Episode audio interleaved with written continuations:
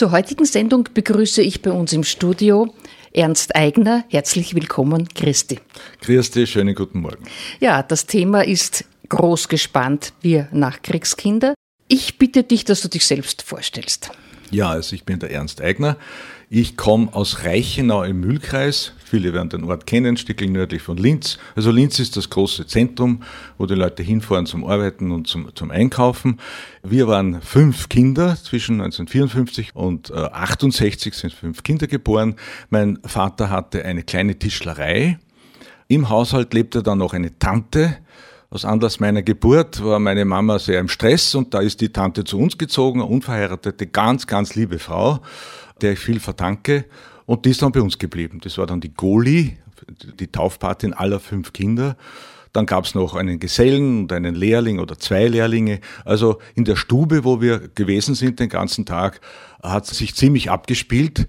Und die Folge davon war, dass die Eltern meistens gesagt haben, geht's aussehen. Also ich habe meine Kindheit eigentlich, wenn es irgendwie möglich war, im Freien verbracht, mit anderen Kindern, mit Nachbarskindern. Es gab weder ein Kinderzimmer, es gab keinen Kindergarten. Wir waren eigentlich entweder in der Stumm oder draußen. Und die Stube, das war also das Wohnzimmer, das war die Küche, das war das Büro von Papa, das waren die Kinderzimmer. Wir haben alles in der Stube gemacht. Ich kann mir das heute nicht mehr vorstellen, aber es hat eigentlich funktioniert bis zum Jahr 1968. Da wurde dann dieser Teil des Hauses weggerissen und dann haben wir ein neues Haus bekommen, also an derselben Stelle mit einem Bad. Man stelle sich vor, mit einem Bad und mit Zentralheizung. Und das war dann eine neue Epoche. Und zwei Jahre später gab es dann den ersten Fernsehapparat anlässlich der Fußballweltmeisterschaft. Da hat Papa einen Fernseher gekauft. Der Ort Reichenau, langgezogener Straßenort, das ist eine Marktgemeinde. Da gibt's den oberen Markt oberhalb der Kirche. Die Kirche ist sehr markant und weithin sichtbar. Und den unteren Markt. Und da gab's ein bisschen so, so Eifersüchteleien gelegentlich. Wir waren im oberen Markt und dann gab's noch an öffentlichen Gebäuden eigentlich nur noch die Schule. Das Gemeindeamt war im oberen Stock eines Gasthauses. Es gab überhaupt unglaublich viele Gasthäuser. Ich habe es einmal nachgezählt, acht Stück in einem Ort unter 1000 Einwohnern. Unvorstellbar. Und ich glaube auch wirklich, dass die Männer unglaublich viel ins Gasthaus gegangen sind, mein Papa eingeschlossen. Auch deswegen, weil es zu Hause zu eng war, auch vielleicht wegen des Krieges, weil man einfach vergessen wollte. Und es gab viel, viele Männer, die zu viel getrunken haben. Auch mein Papa hatte so Phasen, wo es nicht sehr angenehm war, zwischen Weihnacht und äh, Dreikönig. Das war sein Geburtstag. Das war immer so ein bisschen eine mulmige Stimmung zu Hause, weil man genau gemerkt hat, äh, der Papa ist wenig da und die Mama leidet und hat aber nichts äh, gesprochen. Und ja, aber im, im Großen und Ganzen war das eigentlich eine sehr fröhliche Zeit. Ja, also ich habe da viel schöne Erinnerungen, weil eben meine Tante sehr viel gemacht hat konnten meine Eltern, die waren damals auch noch jung, zu jedem Ball gehen, zum, haben sich verkleidet, haben Theater gespielt. Der Papa war bei der Musikkapelle, die Mama hat eine schöne Stimme. Jetzt, sie lebt noch, also heute nicht mehr so, aber es wurde den ganzen Tag gesungen. Mama hat immer gesungen und gelaufen ist im Radio Österreich Regional, also das, ich weiß nicht, ob der damals so geheißen hat, der Sender. Und ja, über das Musikprogramm kann man diskutieren, aber es gab einfach 50 bis 100 Musikstücke, die jeden Tag gespielt wurden und die kannte jeder. Also wir haben auch im Wirtshaus gesungen, wie ich dann später älter wurde und Gitarre schon gekonnt habe. Da haben wir öfter Abende durchgesungen im Gasthaus. Heute unvorstellbar und die Leute konnten das singen. Wenn es dann ein bisschen später wurde und die Männer etwas mehr getrunken hatten, kam es auch vor, dass dann plötzlich in Kreta bei Sturm und bei Regen aufgetaucht ist. Also ein Lied aus dem Krieg, Soldatenlieder. Das war aber eher, eher selten und eher verhalten. Es gab dann auch wieder andere Männer, die gesagt haben, bitte hör auf damit. Also das, das wurde eher tabuisiert und weggeschoben. Ich habe schon gesprochen von meiner Tante, die Goli. Der verdanke ich sehr viel, weil sie nämlich eine begnadete Erzählerin war. Und wenn wir gesagt haben, Goli, eine Geschichte, Sie hat erzählt, bis ihr die Augen zugefallen sind. Sie konnte simultan übersetzen. Sie hat ein, ein Märchenbuch in der Hand und musste das übersetzen in den Müfitler Dialekt. Das hat dann bei uns geheißen Lesen unter Zöhn. Ja, und später haben wir dann natürlich auch Hochdeutsch gerne gehört. Aber der verdanke ich sämtliche Grimms-Märchen und Andersen-Märchen und Nibelungenlied, aber auch die Zeitgeschichte. Also ich stamme aus einer Familie, in der ich von der mütterlichen Seite her sehr gut informiert wurde über das, was in der Zwischenkriegszeit und in der Nazizeit passiert ist. In erster Linie aufgrund der Geschichten von der Goli, aber auch die Mama hat erzählt. Die Mama ist Jahrgang 29 und die Goli war Jahrgang 19. Ja, und der Großvater war Bürgermeister in Alberndorf in der Riedmark und war also vor dem Krieg Bürgermeister, wurde dann abgesetzt durch die Nazis und war nach dem Krieg wieder Bürgermeister eine Zeit lang. Und der war ein sehr entschiedener Schwarzer, also damals noch christlich-sozialer. Eigentlich war er Monarchist, muss man sagen. Am liebsten wäre ihm der Kaiser gewesen, hat sich den Doppeladler auf das Handgelenk tätowieren lassen, also eine große Besonderheit für damals, ein tätowierter Großvater. Und äh, er war ein, ich würde sagen, fanatischer Schwarzer. Das heißt, sein Hauptfeind waren die Roden. Zunächst einmal. Er war Heimwehrführer in Alberndorf und ich habe das nicht recherchiert, vielleicht ist es besser so, welche Rolle er gespielt hat dann 34 beim Bürgerkrieg. Also ich weiß, er war in Linz. Er war in Linz dabei bei den Schießereien, wo der Bürgerkrieg ja losgegangen ist und hat aber auch die Nazis nicht gemocht, weil er auch ein total überzeugter Katholik war. Das war der Hauptgrund, warum er gegen den Hitler war. Von der schwarzen Seite war die Religion, die Religionspolitik der Nazis und war eigentlich ein aufrechter, mutiger Mann. Aus heutiger Sicht äh, von der Demokratie hat er nicht viel verstanden. Der Dollfuß war das Größte, ja. Und ich äh, wundere mich bis heute, in Reichenau, oberhalb meines Elternhauses, gibt's einen Hügel und da steht bis heute ein Dollfußkreuz. Also das wäre mal eine schöne Aufgabe für einen Geschichtsstudenten, das, das nachzuforschen. Da stehen noch die, die Lebensdaten drauf vom, vom Dollfuß. Der wurde dann als Märtyrer stilisiert und äh, ja, bewundert von vielen. Und ich bin mir nicht ganz sicher, ob es nicht in der ÖVP noch ein paar Reste gibt dieser, dieser Dollfuß-Verehrung. Halte ich für sehr problematisch, weil das zugleich eine sehr schwer verständliche Erzfeindschaft mit der Sozialdemokratie bedeutet. Das halte ich für sehr problematisch. Ja. Und ich habe über diese Zeit dann als Geschichtsstudent meine Hausarbeit geschrieben und das hat mich sehr interessiert. Ich habe damals die Familiengeschichte sozusagen historisch aufgearbeitet. Ja, die Goli und meine Mama, die haben viel erzählt. Die haben einem, auf einem großen Bauernhof in Alberndorf gewohnt, in Hadersdorf, der Grurbauer war das. Und da hat es sich abgespielt, war alles Mögliche. Da waren ausgebombte Deutsche zum Beispiel, die mussten weg aus Berlin oder Hamburg oder so. Dann gab es eingedeutschte Polen. Also da haben sie eine polnische Familie rassisch untersucht, man muss sich das einmal vorstellen. Und manche von denen haben sie als Arier eingestuft, die durften nach Deutschland herein, ja, Großdeutschland, und die, die anderen sind gestorben irgendwo. Nicht? Also das waren schon unglaubliche Dinge. Dann gab es auch Zwangsarbeiter, das ist auch eine interessante Geschichte. Und eine meiner Tanten, hat sich in einen dieser französischen Zwangsarbeiter verliebt und ihn gleich nach dem Krieg geheiratet. Also ich habe eine Tante gehabt in Frankreich, die hat also einen französischen Halbadeligen geheiratet, ja, in, aus Lille in Nordfrankreich. Ja, vielleicht noch eine kleine Geschichte von meinem Firmenpaten, der Onkel Sepp. Der Onkel Sepp war eingerückt, da war, glaube ich, Jahrgang 26, wenn ich mich nicht irre eingerückt und wurde dann, wurde dann verletzt irgendwo in Frankreich und war dann 44 lange Zeit äh, im Lazarett und hat gehofft, er, er muss nicht mehr noch, noch weiter kämpfen, der Krieg hört auf. Das war ihm nicht der Fall und äh, ist dann noch einmal vorgeladen worden im Jänner 45. Er muss noch einmal zur Stellung und schauen, ob er kriegstauglich ist. Und damals hat man ja jeden in den Krieg geschickt und man hätte ihn auch zwangsweise zur SS geschickt. Das war in den letzten Monaten so, weil man gewusst hat, die werden besonders grausam behandelt von den, von den Gegnern und daher kämpfen sie umso fanatischer. Und der Großvater hat gesagt, wenn es irgendwie geht, schau, dass du davonläufst. Wenn Chaos ist oder so. Und diese Musterung war im Auhof, wo jetzt die, die Kepler-Universität ist. Und er hat tatsächlich äh, sich dann erkundigt, er muss auf die Toilette und es war halt ein Wirbel und er ist wirklich geflüchtet, so die Hänge hinauf Richtung Altenberg und ist dann in Nacht und Nebel da über die, über die Hügel, hat dann in einem Stall übernachtet. Also ganz eine spannende Geschichte. Und da ist dann eine Frau plötzlich da und sieht ihn und erkennt ihn. Das war nämlich eine Probemelkerin, hat es auch gegeben.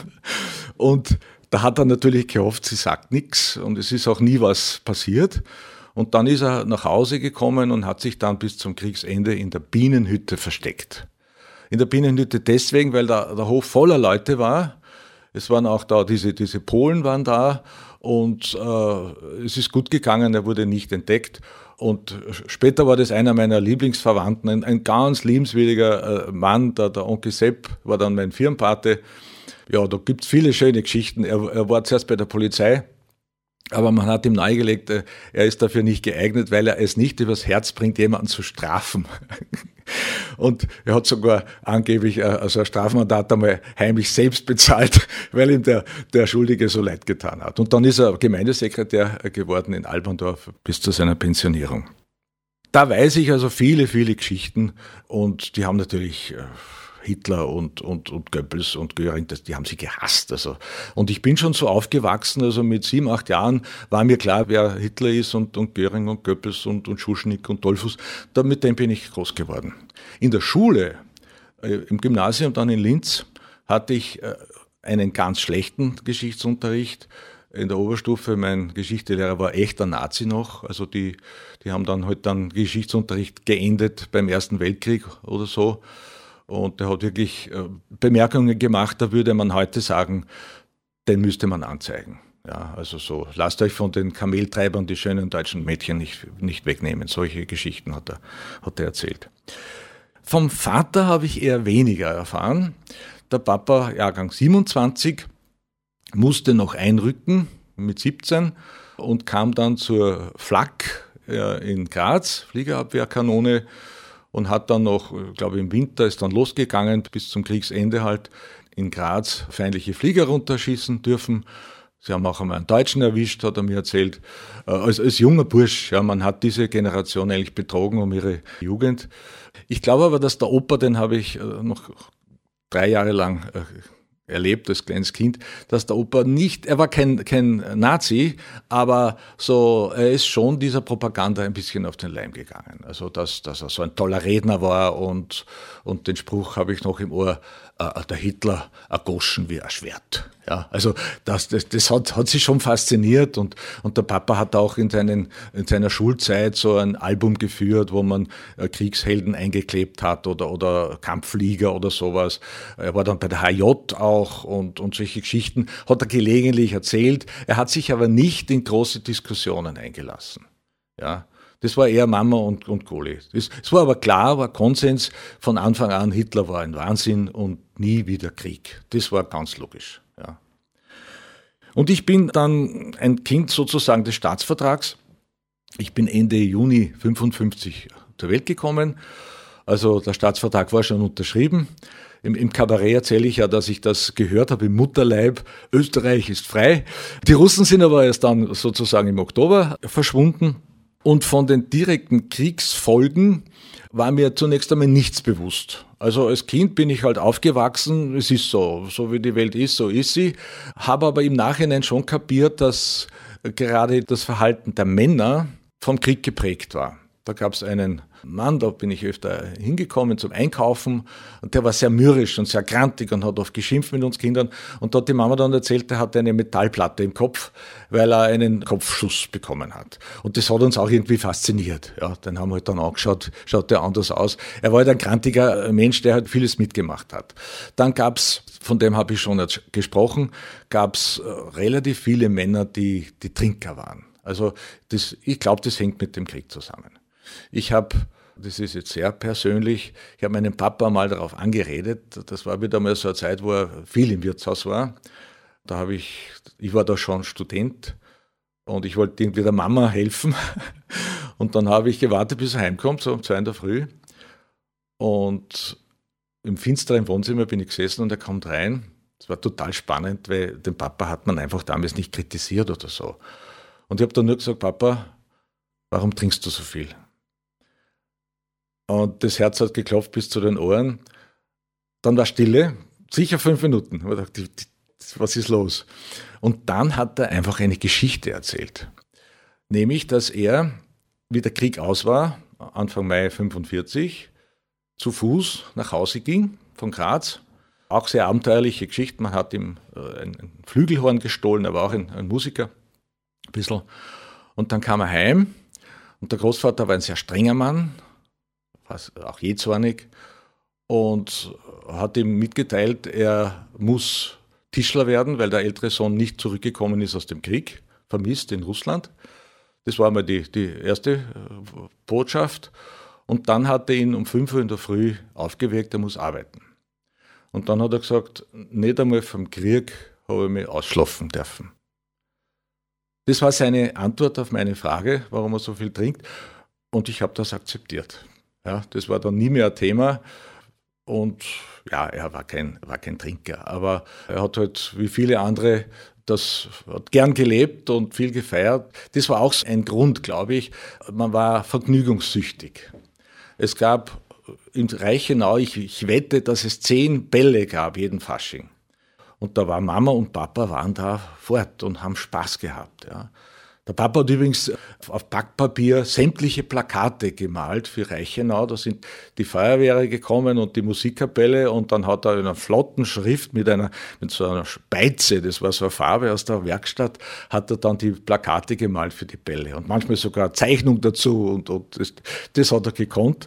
Ja, er war sehr, sehr vielseitig begabter Mann, guter Zeichner, auch, ja, aber er musste halt Tischler sein und das hat er auch ganz gut gemacht.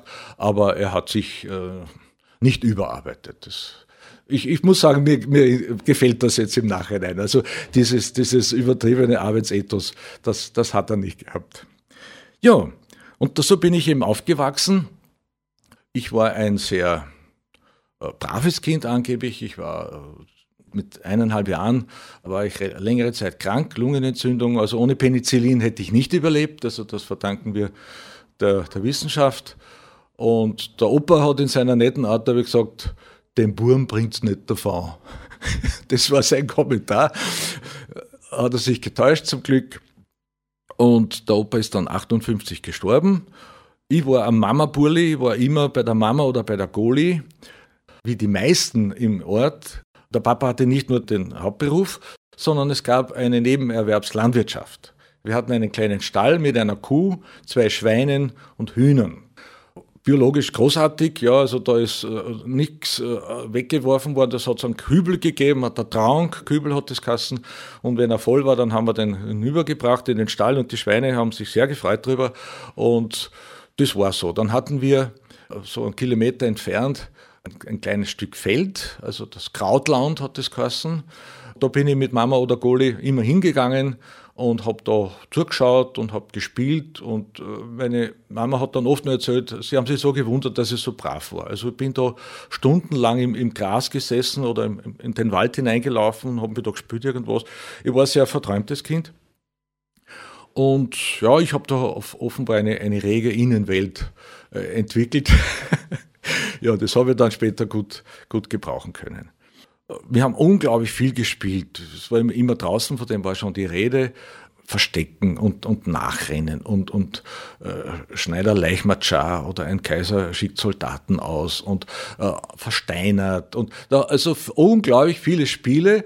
Dann kam noch dazu, dass das Kinder waren aus der Nachbarschaft, aus drei, aus drei, vier Häusern und die Türen waren immer offen.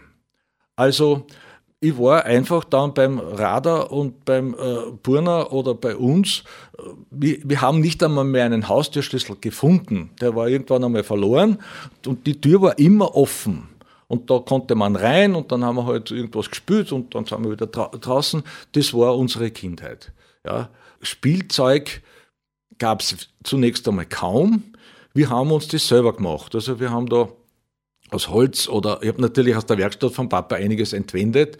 Wir haben da am, am, am Waldesrand, also da war so ein großes Gebüsch, haben wir jeden Sommer äh, Häusl, Hittel haben wir gesagt, der Hittel bauen wir. Äh, und da sind halt die Burm gekommen und der Ehrgeiz war groß. Jedes Jahr ist das Hittel nur ein bisschen größer und schöner geworden. Sobald es fertig war, war es eh schon Fahrt. Ja. Die Mädchen haben dann manchmal sich um die Einrichtung gekümmert, dass sie Decke reinlegen und Polster, die waren so mehr ästhetisch. Wir waren so die Ingenieure und dann war man natürlich Indianer und Cowboy und, und Pfeil und Bogen. Jedes Jahr musste ein, ein, ein toller Pfeil und Bogen her. Und ja, das waren die Spiele. Dann Anfang der 60er Jahre kam dann Lego. Lego, das war dann ein Durchbruch. Es gab eine Vorform, die hat aber nicht so gut gehalten, die haben noch nicht so diese Rückseite gehabt. Und Lego, das war dann großartig. Und da haben wir dann jedes Jahr haben wir dann ein bisschen mehr Lego bekommen. Später habe ich sogar eine Lego Eisenbahn bekommen, das war dann sensationell. Und Matador, das waren so die zwei großen äh, Spiele, die wir gehabt haben. Und halt die Brettspiele und, und äh, solche, solche Sachen. Der Bruder eines Onkels, auch eine lustige Geschichte. Ich erzähle gern so Geschichten, die ein bisschen griffig sind. Ich sage jetzt den Familiennamen nicht, weil er nämlich berüchtigt war. Ein, ein bärenstarker Mann. Und von dem habe ich gesagt, der war schon im Gefängnis. Und ich sage ihn vor, der Lois, Lois hat er geheißen. Und der Lois war im Gefängnis. Warum? Weil er wenn er zu viel getrunken hatte, dann zum Raufen begann und hat halt gelegentlich jemanden das Nasenbein eingeschlagen oder so. Also in dieser Kategorie. Und das war kein Problem. Ich war einmal dabei, als er vom Gendarmen abgeholt wurde. Er muss wieder mal ein paar Tage wo sitzen. Und das war, so gesagt, du, trink nur ein Glas, hat er gesagt, die kommt dann eh. Das war so ganz eine, eine normale Sache. Und der war insofern für uns Kinder sensationell. Erstens spannende Figur zu Kindern war er unglaublich nett, ja, hatte immer Schokolade bei sich und konnte Mühle spielen besser als jeder andere. Das hat er im Gefängnis gelernt. Und ich habe also sehr gern mit ihm Mühle gespielt und da hat er mir ein paar Tricks äh, beigebracht. Da bin ich heute noch ziemlich gut. Und dann gab es eine, eine schwache Seite von ihm. Wenn man das Kufsteinlied gesungen hat, begann er zu weinen. Und es war selbstverständlich, dass wenn der Lois bei uns war, und da hat ein paar, paar Mal geholfen, wie wir etwas ausgebaut haben. Dann ist die Mama gekommen, ja, so äh, Schlitzohr. Und dann habe ich schon gehört, da, da, da, da, da. Dann ist das Kufsteinlied gekommen und dann hat man gemerkt, dieser bärenstarke Mann, jetzt wird er weich und jetzt sind ja die, die Tränen geflossen. Ja, das war, das waren, und, und so Originale hat es viele gegeben. Und die habe ich auch alle gekannt, weil man war noch nicht so privat wie, wie heute kam es vor, dass da äh, ein, einen denke ich gern zurück, auch einer, der äh, praktisch Alkoholiker war und der ist alle paar Wochen einmal zu uns gekommen. Ja, lieber Mann, ich habe damals Streichholzschachteln gesammelt und das hat er gewusst und da hat er immer ein paar Auftrieben irgendwo und äh, hat er mal wieder braucht und dann hat er halt ein, ein Glas Wein getrunken und ein wenig tratscht. Und der hat dann, wenn er etwas zu viel getrunken hat, auf Jugoslawisch oder Serbokratisch zu fluchen begonnen. Ich glaube, dass, dass er dort im Krieg war, also dass er dort eben Erlebnisse gehabt hat, die sind wieder hochgekocht und dann hat er halt ein paar so jugoslawische Brocken von sich gegeben. Das waren, das waren so Originale. Ja, das war diese, diese eigenartige Zeit. Ich bin schon relativ bald in diese Kreise auch gekommen. Also ins Wirtshaus gehen war kein Problem. Also zum Beispiel Theaterproben waren im Wirtshaus. Musikkapelle, ich war ab 13 bei der Musikkapelle Reichenau Klarinettist, die waren im Wirtshaus. Ja. Die Feuerwehren haben im Wirtshaus sich getroffen. Also, dass die alle eigene Gebäude haben und Probenräume, das gab's alles nicht. Also die Wirte hat das natürlich sehr gefreut. Ich habe Tischtennis gespielt zum Beispiel, war im Wirtshaus. Ja. So hat das angefangen und ich war dann, wie gesagt, im Wirtshaus ab 13 bei der Musikprobe. Nicht? Und dann haben wir halt da geprobt bis, bis, halb, äh, bis elf, halb zwölf und dann sind wir noch ein bisschen gesessen und dann sind wir heimgegangen und wenn dann irgendwo bei einem anderen Wirt noch Licht war, hat der Papa gesagt, geh mal heim, ich kaufe mir nur einen Liter. so war das. Also er, er konnte nicht an einem beleuchteten Wirtshausfenster vorbeigehen ich bin dann mit 15 zur Tischtennismannschaft gekommen. Ich war äh, bei der Musikprobe. Also ich war bei der, beim Sparverein. Sparverein hat es auch gegeben. Da habe ich immer 20 Schilling gekriegt von der Mama. Und da hat man dann jeden, jeden Samstag eingezahlt und am, vor Weihnachten hat man dann das Geld rausgekriegt. Das war super. Also ich weiß heute nicht mehr, wie ich das geschafft habe, als Fahrschüler drei Abende pro Woche ins Wirtshaus zu gehen. Ja, das wäre heute undenkbar. Also auch ich, ich weiß das jetzt auch aus der Lehrerseite. Der, wir mussten damals sicher nicht so viel lernen, wie das, wie das heute verlangt wird von den jungen Leuten.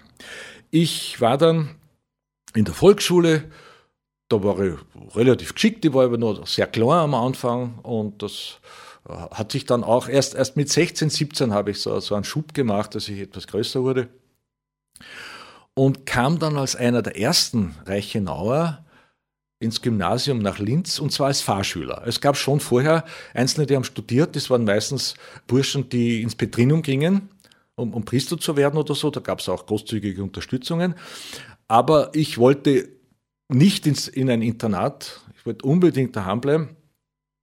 Und dann gab es eben einen anderen Rechenauer, der zwei Jahre vor mir in die Fadinger Schule ging, das Bundesrealgymnasium, und der Papa hat gesagt, das ist was für die. Und da haben wir nicht lange diskutiert, was das für ein, ein Gymnasium ist. Und ab 65 kam ich dann nach Linz und bin dann, wie gesagt, über Altenberg fünf Viertelstunde eine Strecke und später über, über Helmundshöht so eine Dreiviertelstunde nach Linz gefahren. In Linz im Gymnasium, der Anfang war nicht leicht, das weiß ich noch. Ich war einer der wenigen Fahrschüler. Da waren schon einige großkopferte Linzer Burm dabei, die so gesagt haben, so, du Bauer.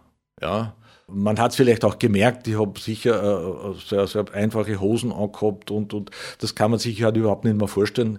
Halt gehst in zu irgendeinem Kleidergeschäft und kaufst du das. Das war nicht üblich. Man hat einen Schneider gehabt im Ort und das bin ich alle zwei, drei Jahre habe ich eine neue Hosen angemessen gekriegt.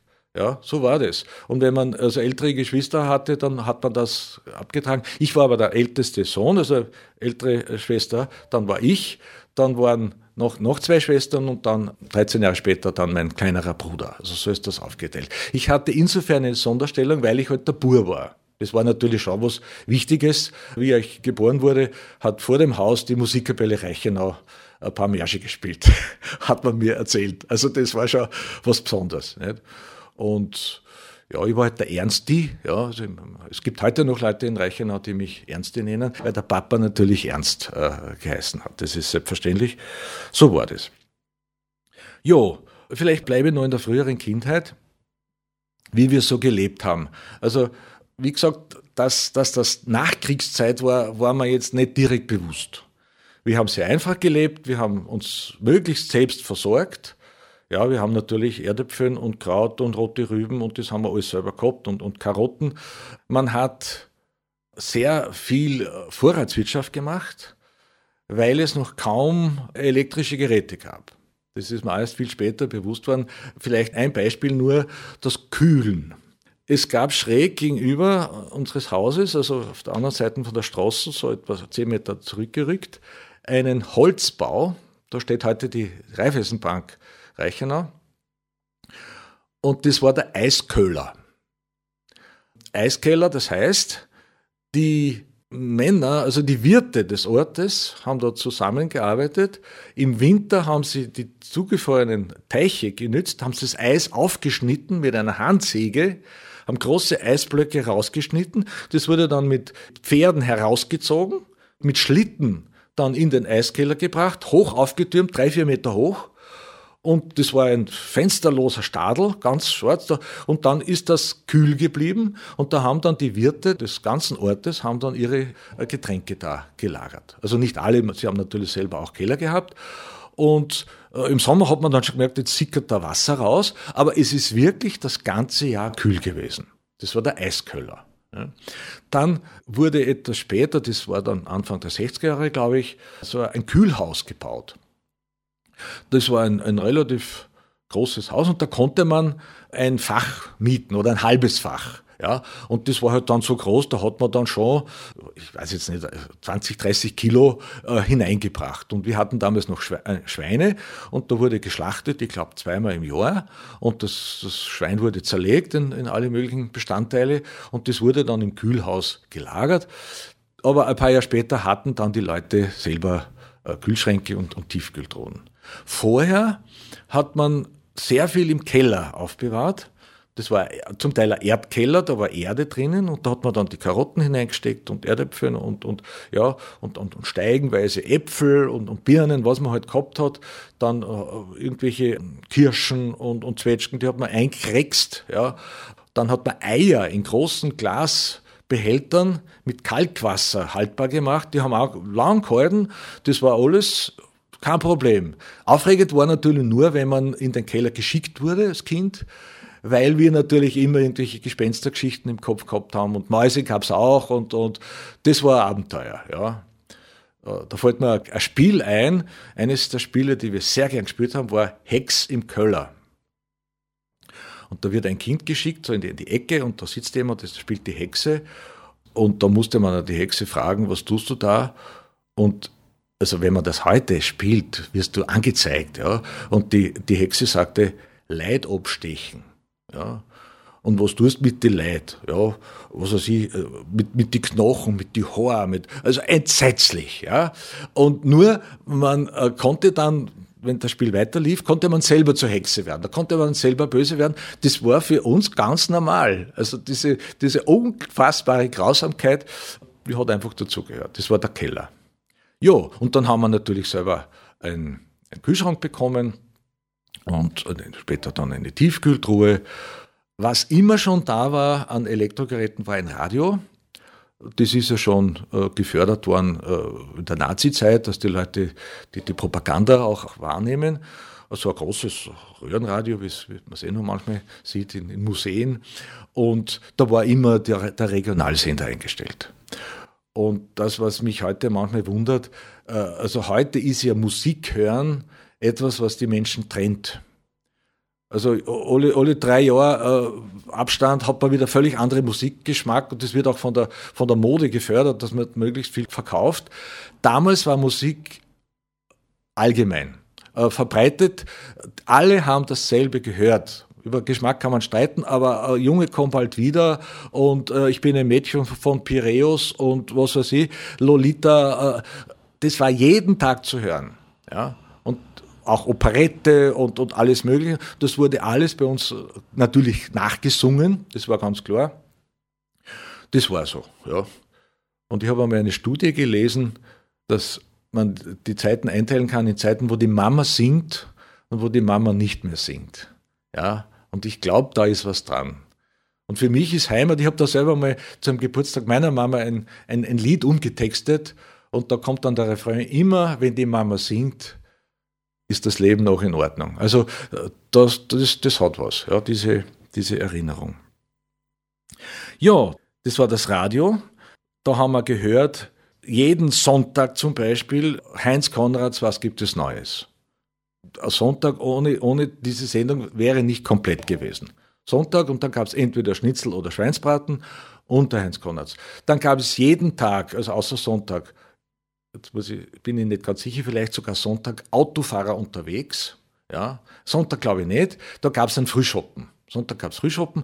Da gab es auch schon so, so äh, Männer, die so lustige Gedichte gemacht haben. So, das hat mir damals schon ein bisschen gefallen.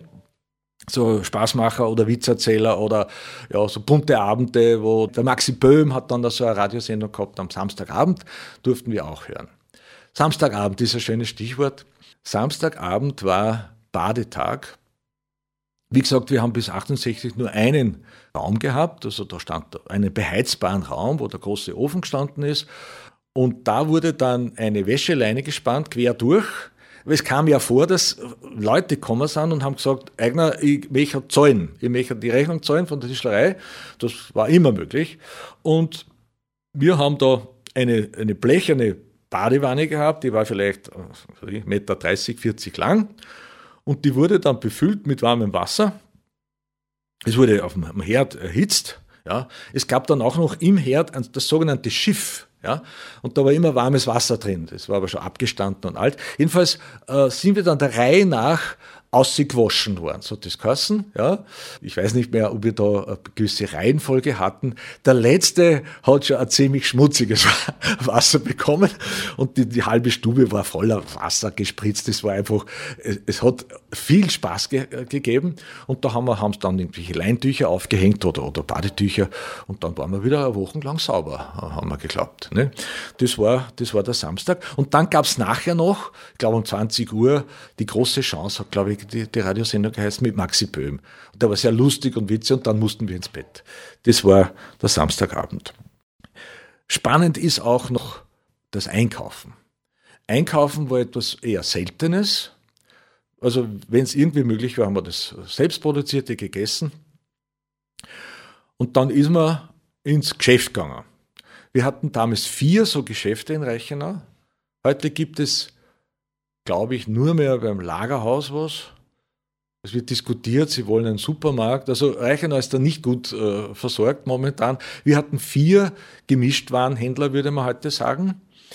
Das war aber auch irgendwie aufgeteilt. Nur beim, beim Stingeder gab es Milch.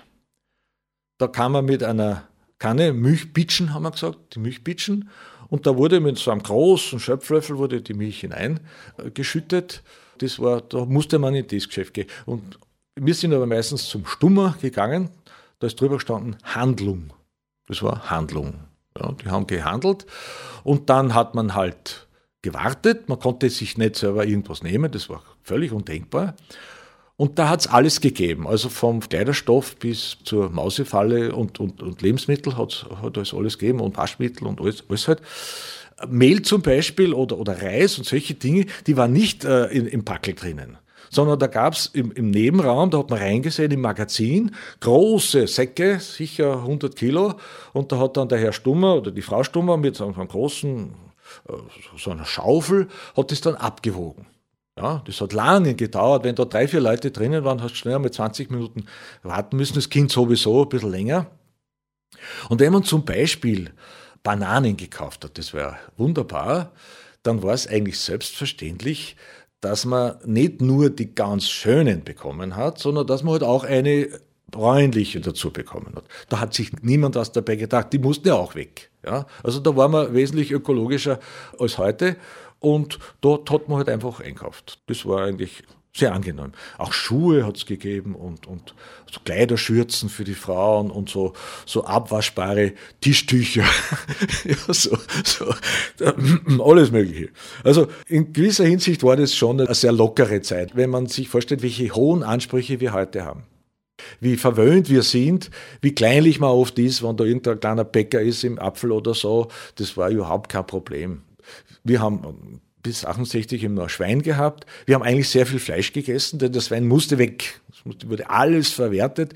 Das hat uns oft Kindern gar nicht so geschmeckt. Wir hätten oft lieber nur die Knödel gehabt oder so. Und das war, das weiß ich auch von anderen Kindern, das war in vielen Familien so, dass die Eltern wollten, also bei uns war es der Papa, das Fleisch muss gegessen werden. Und es waren manchmal fett, fette Stücke dabei und, und flachsige. Und es ist halt nicht runtergegangen, das kam schon vor. Ja. Und gerade wenn der Sau gestochen worden ist, das war ein, ein gefährlicher Tag, weil da war also der Fleischhauer da und der hat auch gegessen. Und gerade wenn, wenn andere Erwachsene da waren, war der Papa besonders streng. Ja, da wollte er sich nicht lumpen lassen, er hat seine Kinder im Griff. Und das war dann schon, da habe ich dann gelegentlich dann halt so ein Stück lange gekaut und in einem unbeobachteten Moment habe ich es dann unter den, die Tisch äh, geschmissen. Und am Wochenende hat die Mama dann aufgewischt und die hat nie was gesagt. Die hat uns da immer geschützt. Das, äh, auf diesem Weg war das Problem also eigentlich leicht lösbar. Ja, bleiben wir noch ein bisschen beim alltäglichen Leben. Ganz spannend ist auch die Entwicklung des Waschens. Ja, also vom Kühlen haben wir schon geredet. Ich kann mich noch erinnern, als äh, die Mama mit der ausgekochten Wäsche zur Waschstot gegangen ist. Also man hat große Behälter gehabt, da hat man die Wäsche gekocht, ja, und mit so langen Holzlöffeln hat man es da so immer wieder im Kreis gedreht und mit Seife natürlich. Und äh, zum Spülen brauchte man sehr viel Wasser. Jetzt haben die Frauen dann die, so ein Korb voll nasser Wäsche, haben es dann, das, das ist sicher 500 Meter entfernt, war so ein langer Trog, Da hat man das Wasser abgeleitet vom, vom Hausbergbach, das ist da von der Burgruine Reichen, da gibt es ein Bach, Bachel. Und da ist das Wasser dahergekommen. Und da sind dann manchmal zwei, drei Frauen gestanden und haben dann ihre Wäsche geschwemmt. Im Sommer haben sie tatsächlich das manchmal in die Wiese gelegt, dass es trocknet oder hat zu Hause dann an die Wäscheleine. Bis dann eines Tages, und da war immer der Papa der Vorreiter, eine Schleuder ins Haus kam. Das war so ein hohes Gerät. Das war, hat aber nicht sehr funktioniert. Das hat einfach, ist herumgewandert, in, im ganzen Waschkuchel ist das herumgewandert und das war nicht so angenehm. Und da haben wir relativ bald dann eine richtige Waschmaschine bekommen. Und das hat das Leben der Hausfrau natürlich sehr, sehr erleichtert. Und dann gab es einen, einen, Mixer, das war auch ein sensationeller Fortschritt. Dann gab es zur Nachspeise, ja, für mich die Ananasscheiben oder die Pfirsichhälften, ich glaube aus Südafrika oder, oder aus, Florida oder so. Also für mich war das der Traum, wenn ich mal groß bin, möchte ich so reich werden, dass ich mir jeden Tag so eine Ananasscheibe oder eine Pfirsich. Also das war mein Traum. Ja, wunderbar. Das war so Anfang der 60er Jahre. Dann hat der Papa ein Auto gekauft, hat es gebraucht für den Betrieb. Das war einfach ein Opel ähm, Caravan, so ein längliches Auto. Und mit dem hat er alles transportiert. Abenteuerlich am Dach oben, auf der Reling, hinten drinnen. Ja, dass da nie was passiert ist, wundert mich völlig unmöglich und längst strafbar wäre das heute. Äh, das hat er so durchgezogen. Ja, lustig ist auch noch, dass wir für viele Produkte den Markennamen verwendet haben. Wir haben nicht gesagt, wir kaufen jetzt einen Klebstoff, wir kaufen ein Uhu. Ja, das war ganz klar. Nicht? Das gibt es für oder Omo, wir haben alles Omo gehabt, das Wasch, Waschpulver. Das, das, dass dann mehrere Marken gibt, das ist mir erst dann später bewusst geworden. Oder Schokolade, das war Bensdorp. Wir haben mal Bensdorf gesagt, aber Bensdorf, das waren so die, die Einschilling, die, die waren ganz dünn und die Zweischilling, glaube da waren Nüsse drinnen, so kleine die waren einfach dicker. Das war, der, der grüne war zwei Schilling und die blauen waren die, die Schilling.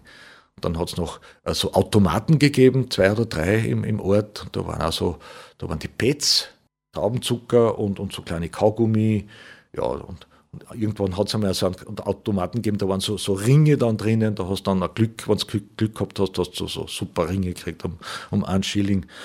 Ja, das waren dann diese, diese Abenteuer. Ja, das ist auch noch interessant. Wir haben dann äh, Stollwerk haben wir sehr gern, gern gegessen. Das waren so, so Karamell, äh, Bonbons, sagt man eigentlich heute. Ja. Wir haben aber Zuckerl. Zu allem, was süß war, haben wir Zuckerl gesagt. Das war ganz klar. Dann kam langsam auf, dass man Eis gegessen hat. Das war auch nicht von Anfang. Das war auch so einmal in den 60er Jahren. Und gleich in der Nachbarschaft war ein, ein, ein Restaurant eigentlich, Kaffeehaus und da hat es Eis gegeben. Das war die Firma Jopa. Das ist dann später verschwunden und glaube von Eskimo aufgekauft worden. Da hat es dann ein Jopa Riese, das war Vanille, äh, Erdbeer, das war mein, mein Lieblingseis. Es gibt noch Fotos, wo ich in den 50er Jahren, so mit zwei, drei Jahren, auf der Straße mit Bausteinen spiele. Auf der Straße, also so, so ein Meter. Und ich kann mich nicht erinnern, da ist die Mama gesagt, pass auf die Autos auf sie hat gesagt, die Lederer Rose, also die Pferde vom Lederer, die sind manchmal wirklich durchgegangen, da musst du ein wenig aufpassen. Die Autos waren so selten und wenn sie gefahren sind, waren sie so laut. Man hat sie von weitem gehört und das war nicht das große Thema. Ja, sondern die Pferde sind auch Kühe durchgetrieben worden. Es hat noch viel weniger Asphaltstraßen gegeben im Ort. Der Ort war gepflastert. Und dann am Ortsende, das war so, so nach, nach Helmundshöhe drauf, das waren so noch 500 Meter, begann dann schon die Sandstraße. Und ich weiß noch, wie wir ähm, mit dem Papa zu Verwandten gefahren sind, nach Alberndorf, war immer der Ehrgeiz, dass er 100 km/h schnell fährt. Und das war schon unglaublich schnell da hat es gestaubt. Also das ist dann eine, eine Staubpfanne, hat dann, haben wir nachgezogen und da haben wir immer gejubelt und da ist dann der Tachometer so in den roten Bereich übergegangen und dann haben wir 100 gefahren. Das war großartig, ja, das hat uns getaugt. Ja, von den Autos habe ich schon erzählt. Pferdemist, es hat überall Pferdemist gegeben, das war auch ganz normal. Ja, da waren die, die Spatzen, ja, heute gibt es das kaum mehr, dass, dass, dass man Spatzen sieht also, oder, oder Schwalben. Es hat so viele Schwalben gegeben, weil in den, in den, bei den Bauernhöfen, da war alles noch nicht so fein sauber wie jetzt, habe ich mir gehört, die, die Schwalben brauchen dann die, die Fliegen und so. Das, das hängt alles irgendwie zusammen. Die Straßen waren wie gesagt, nicht asphaltiert. Diese sogenannte Staubfreimachung begann dann, ich glaube, in der zweiten Hälfte der 60er Jahre. Begann die Staubfreimachung Österreichs, glaube ich, und da hat man wirklich in großem Maßstab äh, sogenannte Fremdarbeiter angeworben. Später hat man es dann Gastarbeiter genannt. Das war dann etwas weniger abwertend. Und das waren die Türken. Ja? Und die sind dann gekommen und ich habe da zugeschaut haben eine unglaublich anstrengende Arbeit gehabt. Das waren so Riesenautos und da ist das kochende Teer gewesen und das haben sie dann rausgelassen in, in Holzkübel. Die, die Metallkübel wären zu heiß geworden und haben da mühsam das herausgeleert und dann auf der Straße verteilt und haben halt dann die Straßen asphaltiert. Und das war dann auch der Grund, warum ich dann viel schneller in die Schule kam. Da hat man dann eine neue Straße gebaut nach Helm und Söd und da waren wir dann relativ flott über, dem, über den Hasselgraben äh, dann in Linz. Bevor das war, war zum Beispiel äh, jeder Regen ein Problem, weil dann sind die Lachen entstanden und wenn die Autos durchgefahren sind, ist das Loch immer tiefer geworden. Und darum gab es die sogenannten Wegmacher, die haben dann einen bestimmten Abschnitt betreut sozusagen und haben dann immer diese Löcher wieder zugemacht. Und die hat man schon gekannt, da hat man genau gewusst, wann ich dort tief war, dann triff ich den und der hat alle Autos gegrüßt. Ja, wenn es schön war, haben sie einen schönen Beruf gehabt, wenn es viel geregnet hat, war es ein bisschen anstrengender. Ja, Spannend ist auch für mich immer gewesen die Musik. Wie gesagt, da haben es immer musiziert worden und gesungen worden. Und erst später ist mir bewusst worden, dass ich ein großes Glück hatte. Es ist dreistimmig gesungen worden. Also man hat sich einfach da dazugehauen und die Terz drunter und die Sechs drüber, irgend sowas, ja. Und das war einfach so, ja. Und wir singen heute noch bei Familienfesten, singen wir einfach. Und, und ich bin da meistens der, der, der irgendwelche anderen Lieder umtextet und, und zu Geburtstagen und dann wird dort einfach gesungen. Und das ist, ja, dass das nicht überall so ist, ist mir erst später dann bewusst geworden. Aber jetzt kam Folgendes es kam sowas wie eine Jugendkultur in den 60er Jahren. Das hat es eigentlich nicht gegeben. Es hat, äh, man hat, als Kind hat man sich angezogen wie ein Erwachsener halt nur kleiner. Ja, Hosen und Hemd, ja. Wenn man sich die Bilder anschaut, ist, dass es eigene Kindermode gibt, Jugendmode, das war nicht üblich. Und jetzt plötzlich tauchen da so vier Männer auf mit langen Haaren, die Beatles. Und äh, da war ich zunächst dann noch ein bisschen zu klein, aber dann war es schon plötzlich eine Mutprobe, wenn man als Bursch so ab 66, 67 lange Haare trägt. Denn man wusste, da wird man von Erwachsenen blöd angeredet. Ja? Und äh, wenn ich mir mein Matura-Foto anschaue, 1973, wir hatten alle schulterlange Haare. Also auch ich natürlich. Das war eine, da hat es schon Lehrer gegeben, äh, lange Haare, kurzer Verstand oder wenn ich dein Vater war, ich schneide da die Zoden an. Und solche Geschichten haben wir immer wieder gehört. Das war eine Ehre, wenn man, wenn man so beschimpft wurde. Das war super.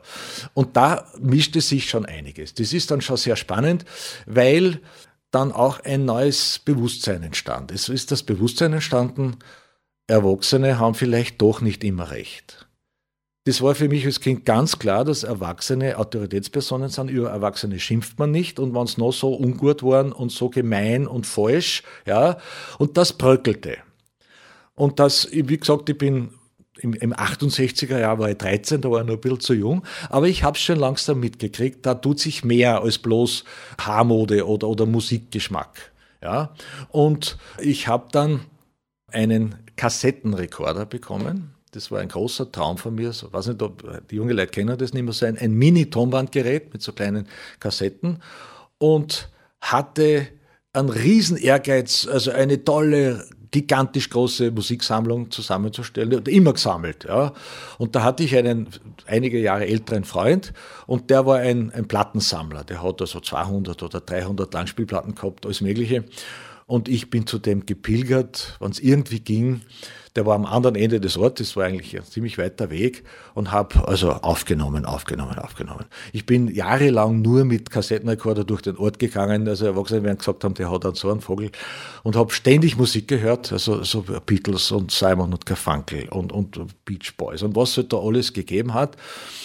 Und da ist dann auch schon manchmal, und dann gab es halt Woodstock und dann gab es halt dann auch in, in, in Linz im Gymnasium, gab es halt dann schon äh, politisch etwas hellere Köpfe als mich. Da habe ich dann langsam gemerkt, da steckt mehr dahinter. Und dann gab es die, die Anti-Vietnamkrieg-Bewegung und ja, und, und, und, diese, diese Musikstücke habe ich alle aufgenommen und Janis Joplin und das wurde dann immer politischer, bis ich dann langsam gemerkt habe, aha, was ist da jetzt dahinter? Und äh, warum haben die Erwachsenen nicht immer recht? Und warum sollte man eigentlich jetzt einmal überlegen, was haben denn die gemacht vor 20, 30 Jahren? Ja, und die Lehrer. Nicht? Und das haben wir dann schon langsam überrissen, dass, dass sich was ändern muss. Also, dass Erwachsene, die haben halt ein Leben und das ist okay für sie, aber wir machen es anders. Das war dann schon so, ab der Oberstufe im Gymnasium war mir das schon klar. Also ich lasse mir bei bestimmten Dingen auch vom Papa oder von sonst niemandem reinreden. Das war, mein, das war mir schon relativ bald klar. Und ich hatte Glück, ich, ich war ein guter Schüler und war dann Musikkapelle und, und ja, bei, beim Theater gespielt habe ich dann auch. Und da ist es mir eigentlich relativ leicht gefallen, so meinen eigenen Weg zu gehen. Weil ich, äh, mein, wie dann später dann, äh, der Papa wollte eigentlich, dass ich Architektur studiere und ich wollte halt nicht. Ich wollte halt Lehrer werden und das hat er einfach, der hat dann auch nichts mehr gesagt. Der hat mich dann auch akzeptiert. Also er war genauso stur wie er. Ja, noch eine Epochenwende ist natürlich der Fernseher. Klar. Also äh, wir haben im Haus im oberen Stock noch schon ab dem Jahr 1945 eine sudetendeutsche Familie gehabt. Das war die Familie Mikolasch. Die sind damals vertrieben worden. Ja, ein trauriges Kapitel. Und die hatten zwei Kinder, die waren aber da schon selbstständig und weg. Und die hatten dann, das war dann ein altes Ehepaar, ab 1963, glaube ich, einen Schwarz-Weiß-Fernseher, einen kleinen. Und da durften wir das Kinderprogramm sehen. Ja. Unvorstellbar, wie wenig. Das war am Mittwoch und am Sonntag eine Stunde. Ja, da war der Kasperl und wir blättern im Bilderbuch und dann kamen diese spannenden Serien mit dem Hund, mit dem Collie, Lassie und mit dem Pferd, Fury. Ah, das war aufregend und das ist Gott. Und Flipper kam dann später, ja, der, der Delfin. Und das haben wir halt anschauen dürfen. Und wenn es da gerade nicht daheim waren, dann sind wir zum Radar gegenüber und so, da haben wir gefernseht. Dann kam die Fußball-Weltmeisterschaft 66 da habe ich dann gejammert und äh, dann hat Mama gesagt, na, das ist nur, das, na, Fernseher ist nur nichts. Jetzt haben wir immer in die Wirtshäuser gefahren. Wirtshäuser waren natürlich auch Möglichkeiten zum Fernsehen. Und da sind wir gesessen und die ganze Stube voller Männer, die geraucht haben, ununterbrochen. Und dann haben wir da gesehen, wie da Deutschland gegen England im Finale und dann äh, die Männer haben die Kommentare und Beckenbauer eine Augenweide. Das hat mir so gefallen und dann, ja, und dann noch vier Jahre später, dann war es soweit, dann war die nächste Fußball-WM, da haben wir dann einen Fernseher gekriegt. Äh, das Fernsehbild war noch ganz schlecht, also manchmal waren da drei oder vier so Umrisse zu sehen, da musste man wieder rauflaufen äh, zum, zum Dachboden, da ist die Antenne gewesen, dann haben wir es wieder verdreht. Und dann hat von unten wer geschrien, besser oder schlechter oder ja, jetzt nicht, na, schon wieder falsch. Also das war immer auch ein Abenteuer, dass das Bild einigermaßen sichtbar ist. Und das wurde aber auch immer, immer spannender. Und dann haben wir einen Fernseher gehabt und ja, zwei Programme hat genügt. Das war also lange Zeit das, das Normale. Farbfernseher erst, erst einige Jahre später. Das war kein Problem. Über Politik, vielleicht nehme ich das Thema noch herein, ähm, wurde nicht diskutiert, sondern man war da einer Meinung, da ist man hineingeboren. Meine Mama ist heute noch irgendwie der Meinung, würde sie nicht äh, die Partei wählen, die sie immer wählt, wäre das wie ein wie ein, ein, ein Ehebruch. Das geht nicht. Also man ist mit denen verbunden auf, auf in alle Ewigkeit, auch wenn sie leidet drunter. Nicht? Also wenn jetzt da ein, ein Kanzler zurücktreten muss oder wenn irgendein, wenn irgendein Skandal ist, leidet sie furchtbar. Aber jetzt zu sagen, äh, sie hat keine Wahl. Also bei den Wahlen hat sie keine Wahl. Nicht? Und das war interessant, als wir den Fernseher hatten, das war die, der Beginn der Kreisky-Ära, ja, die haben keine Freude gehabt mit dem Kreisky. Ah, der schon wieder. Ja, der war, da ist im Fernsehen, nicht? Und äh, anstatt zu realisieren, dass das für uns wunderbar war, wir waren fünf Kinder und wir haben uns kein Geld mehr gebraucht fürs, fürs Schulfahren und für die Schulbücher, ja. Also, der, auch mein, mein zweiter Bruder hat studiert, ist Architekt geworden, also der hat dann das, das wirklich gemacht, was ich hätte machen sollen. Das haben sie nicht kapiert. Nicht? Und ich habe dann später wieder Geschichte studiert, habe ihnen einiges erzählt über Zusammenhänge und diesen Streit zwischen Rot und Schwarz in der Zwischenkriegszeit. Ja, haben es kapiert, aber ich glaube, sie sind ihrer, ihrer Linie treu geblieben bis zuletzt. Ja, Vergangenheitsbewältigung in der Schule äh, haben wir, wie gesagt, einen, einen ganz rechtstehenden Professor gehabt. Wir haben ihn nicht kritisiert. Also heute würde der angezeigt und zwar relativ flott. Also ich würde mir das wünschen, dass das passiert. Was der oft für einen Wahnsinn gesagt hat. Ja, wir haben da äh, lauter Blödsinn gelernt und von den Spartaner und von den Germanen, also lauter so, so Überlebensweisheiten. Äh, das ist wirklich ein Schwachsinn. Also das ist jetzt viel, viel besser, auch wenn man nie genug diese Zeit äh, aufarbeiten kann. Ja, was haben wir noch für, für Thema offen? Ich war natürlich katholisch, gell? das ist auch klar. Und da wird man mit in der zweiten Klasse Ministrant. Da musste man damals, das war noch vor dem Konzil, ja, da war alle noch vorn geschaut, ja, da musste man damals ein lateinisches Stufengebet auswendig lernen. Wir haben einen unglaublich lieben Pfarrer gehabt, den Dr. Kittel, ein Verwandter der Familie Kittel in Freistadt. Ein blitzgescheiter Mann, also viel zu gescheit für so einen kleinen Ort. Und der war da sehr nett. Also wir haben das, bei der Prüfung haben wir diesen lateinischen Texte nicht so gut kennen. Dann hat er gesagt, naja, da hat es so kleine Kartons gegeben, da hat man dann abschauen können, da musst du halt ein bisschen mitlesen. Wir haben das Confiteor haben wir nie gelernt. Da haben wir dann immer gesagt, das dauert ungefähr so lang, wie man braucht, bis, bis 20 zu zählen.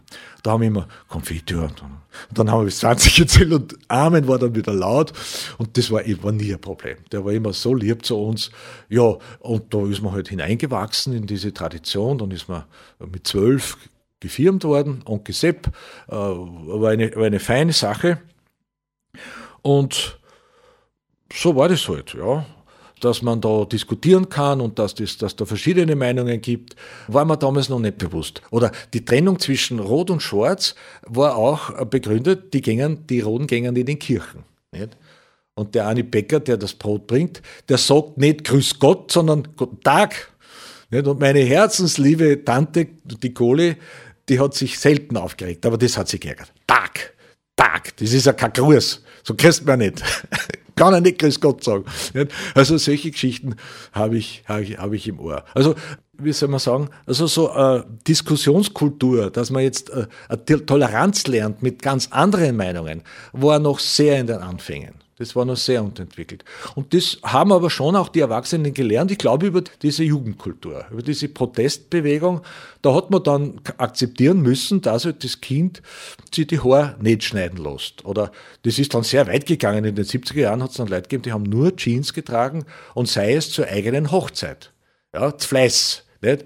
Gerade weil sie alle Erwachsenen so aufregen oder Latzhose oder so, das, das war so. Nicht? Und, und, und lange Haare grundsätzlich. Also das war, das war einfach super. Also heute hätte ich gern längere Haare, heute, heute wachsen sie mir nicht mehr so. Ja, gearbeitet äh, als äh, Ferialpraxis zum Beispiel habe ich wenig. Also ich war eher bequem, ähm, ich habe die Ferien genossen, da haben wir ein Freibad gehabt und da war das den ganzen Sommer im Bad. Ich habe zwei, dreimal ein paar Tage äh, ausgeholfen bei einer Baufirma. Das hat der Papa irgendwie vermittelt als Hilfsarbeiter. Und da habe ich hart gearbeitet, da haben sie mich zum Teil sehr gequält. Die Maurer haben wir dann Zementsackel schleppen lassen, ich war ein schmächtiges Bürschchen. Aber da habe ich schon den Ehrgeiz gehabt, dass ich da fleißig mitarbeite. Und da haben wir einmal so ein Transformatorgebäude errichtet, zwei so Burm und ich, also ein anderer und ich, also er ist mit dem Moped gefahren und, und, und da sind wir hingefahren. Und der Maurer war äh, schwerer Trinker, der hat jeden Tag eine Kiste Bier getrunken. Und der hat in der Früh hat er noch Kraft gehabt und hat unheimlich schnell gearbeitet. Und das, jetzt haben wir geschaut, dass er möglichst schnell betrunken wird. Wir haben ihm sofort wieder ein Bier aufgemacht. Ja, und am Nachmittag haben wir es dann schön gehabt. Das war dann sehr langsam und sehr gemütlich. Und dann ist er nur mit dem Moped heimgefahren. Also das, das geht so. Papa hat auch öfter gesagt, der Kurzauto findet alleine heim. so Sprüche. Das, früher hat man das über die Pferdefuhrwege gesagt und der hat das dann angewendet aufs Auto. Ja, und dann habe ich maturiert, 1973, in äh, der Fadinger Straße, wollte eher Naturwissenschaften studieren, habe in Mathematik und in darstellender Geometrie maturiert. Dass es dann ganz anders kam, habe ich damals noch nicht geahnt. Dann war ich bei der Militärmusik. Das war so ein Ehrgeiz von mir. Ich war ein relativ guter Klarinettist und da musste man vorspielen und die haben wir dann genommen. War der dann der, der, zweitbeste, also neben dem Edith Stallinger, der später dann Kapellmeister war, war ich dann der, der nächste, äh, erste Klarinettist und wollte Musik studieren und vielleicht Deutsch. Das war so mein Plan. Ich habe damals so eine Erweckungsbewegung, äh, Erlebnis gehabt durch Lektüre von Hermann Hesse. Der war damals auch sehr modern. Das war so ein bisschen ein esoterischer Jugendautor. Ja, ich mag ihn immer noch, aber äh, so groß ist er nicht, wie ich damals geglaubt habe. Und aber der hat mir halt beigebracht, dass ich halt ein, ein, ein, ein eigenes Wesen bin und ein eigenes Universum habe in meiner Seele. Und das hat mir natürlich sehr gefallen. Und dann komme ich nach Wien, will Musik studieren und stelle fest, die Aufnahmebedingungen wurden geändert. Ich hätte schon Klavier spielen können müssen. Früher war das anders, da konnte man nach einem Jahr die Prüfung machen. Jetzt musste ich umdisponieren und habe halt aus der Not heraus Geschichte gewählt weil mich die Familiengeschichte äh, interessiert hat und nicht wegen meines Geschichtslehrers. Und dann hatte ich das Glück, muss ich sagen, dass ich eine Vorlesung gehört habe. Ich habe viel ausprobiert. Ich bin äh, zum Erwin Ringel gegangen, zur Medizin. Ich bin, und dann hat mich einer mitgenommen zu einem Philosophen auf der Theologischen Fakultät und der hat mich erwischt. Ja, also ich war dann so begeistert von dem, ich habe vielleicht nur fünf Prozent verstanden aber der war so klasse und so tief und so großartig. Jetzt habe ich dann gewechselt von Deutsch auf Religionspädagogik. Und das hat dann den großen Vorteil gehabt, dass ich später keine Schularbeiten korrigieren musste als Lehrer. Das ist ein Riesenunterschied. Ich habe den Vergleich zu Hause. Ja, also ich habe einen Beruf gehabt, wo ich fleißig sein konnte, aber nicht musste. Während die Korrekturlehrer das sage ich jetzt laut ins Radio, schwer benachteiligt sind einander gegenüber, die müsste man viel besser bewerten. Also eine, eine Deutsch- oder Englisch- oder Spanischstunde müsste das doppelte Wert sein von einer Geschichte- oder, oder Religionsstunde, meiner Meinung nach. Also das wäre mal eine große Aufgabe für die Gewerkschaft. Ich habe das sogar mal vorgeschlagen bei einer Gewerkschaft und der hat dann gesagt, wenn wir mit der Diskussion anfangen, dann zerstreiten wir uns so. Das, also wird heute noch tabuisiert. Ich glaube, das würde, würde geklärt gehört.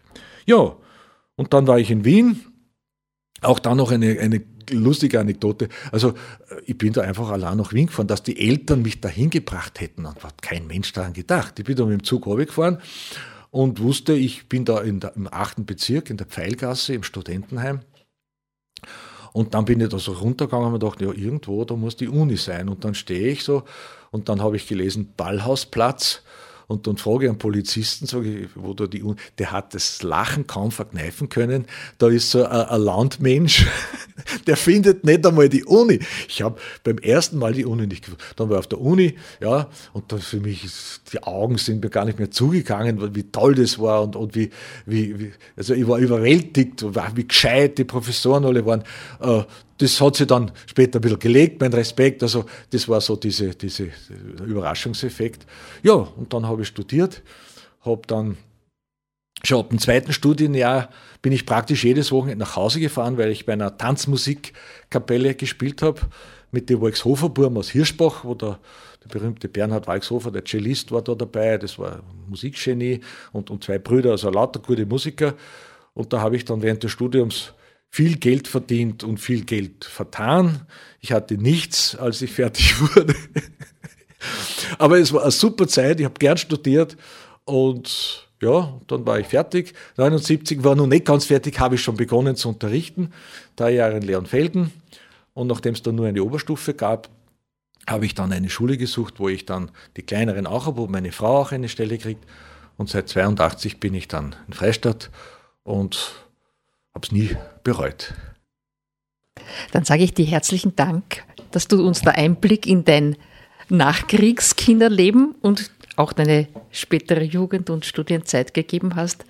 Herzlichen Dank. Bitte gerne. Für unsere Zuhörer sage ich noch, der heutige Studiogast war Ernst Eigner. Er hat sich am Anfang vorgestellt, wie sagt man, der Professor im Gym in Freistadt. Dankeschön.